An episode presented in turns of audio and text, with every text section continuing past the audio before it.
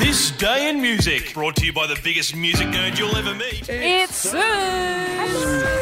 Woo-hoo. Leah, got to ask you Yes. straight up, how many coffees have you had this morning?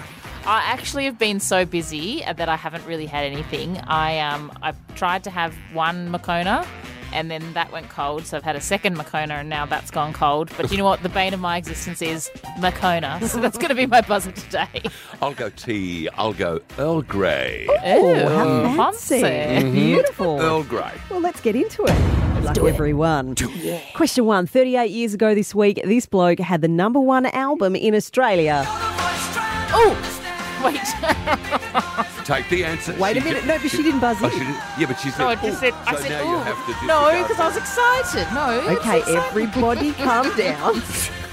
Right, go and ask the Go question. and ask the Continue question. on, okay. now, John Farnham's Whispering Jack spent 25 weeks at number one in Australia. The album was released in which year of the Oh. 80s? Earl Grey. 86. Well done. Oh, Thank you. see, I could have told you his name. All right, one to Cliff. Mm-hmm. Question two What was the world's best selling single of 1998? now, this is multiple choice. okay, great. Okay, was it this? Fun song. Yes. Ricky Martin, The Cup of Life. Was it this?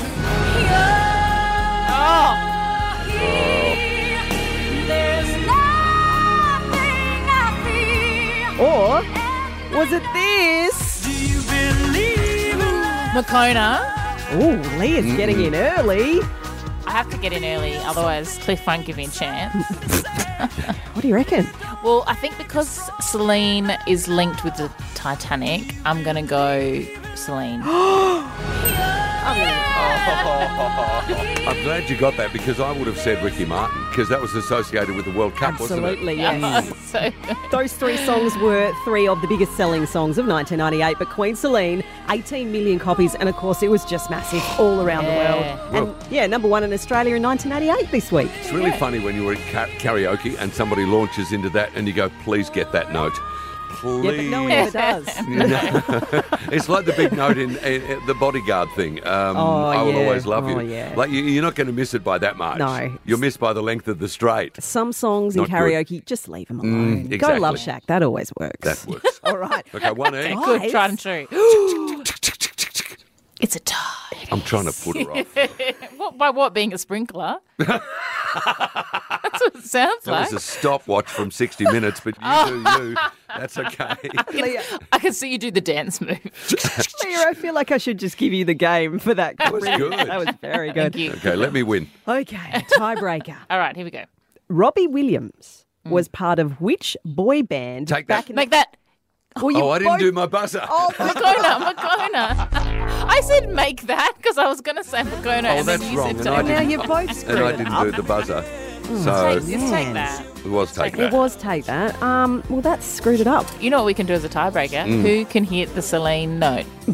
Not me. I am not doing that. I'm calling a tie. I couldn't reach it with a step ladder. Guys, let's call it a tie. You both played really well. Tomorrow. think that's Till the- tomorrow. I think that's the first time we've had. It is. Goodness. Congratulations. I'm going to play you out with Queen Celine now.